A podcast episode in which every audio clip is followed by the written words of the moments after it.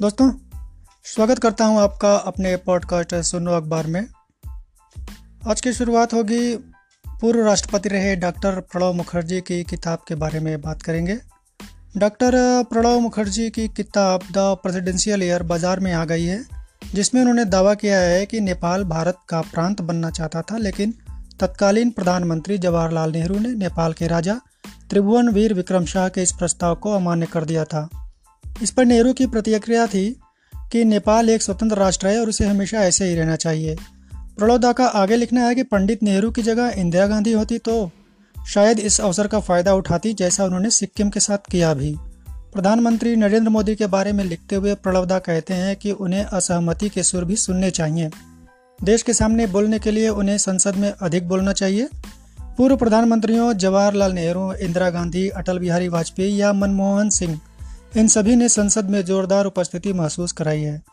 मोदी की केवल मौजूदगी ही संसद के काम में बहुत बदलाव ला सकती है। किताब के मुताबिक मोदी सरकार अपने पहले कार्यकाल में संसद को सुचारू रूप से नहीं चला सकी। इसकी वजह उसका अहंकार है और अकुशलता है। इसी क्रम में उन्होंने आगे लिखा है कि मोदी ने 8 नवंबर 2016 को नोटबंदी की घोषणा की, लेकिन उससे पहले मुझे मुझसे कोई चर्चा नहीं की। हालाँकि इससे मुझे कोई हैरानी नहीं हुई, क्योंकि ऐसी किसी ऐलान के लिए आकस्मिकता आवश्यक है। इस बारे में अपने अनुभव साझा करते हुए पूर्व राष्ट्रपति लिखते हैं कि मैं जब संपर्क सरकार में था तो विपक्ष में, विपक्ष के लगातार संपर्क में रहता था। संसद चलाने का प्रयास करता था और सदनों में पूरे समय मौजूद रहता था। कांग्रेस के बारे में प्रणव दा का कहना है कि मुझे लगता है कि मेरे राष्ट्रपति बनने के बाद कांग्रेस ने अपना राजनीतिक फोकस खो दिया।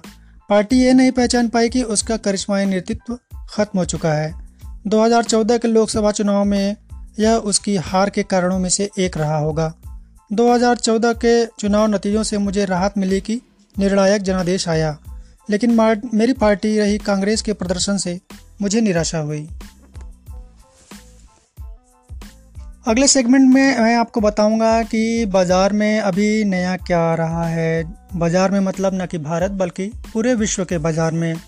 धन्यवाद।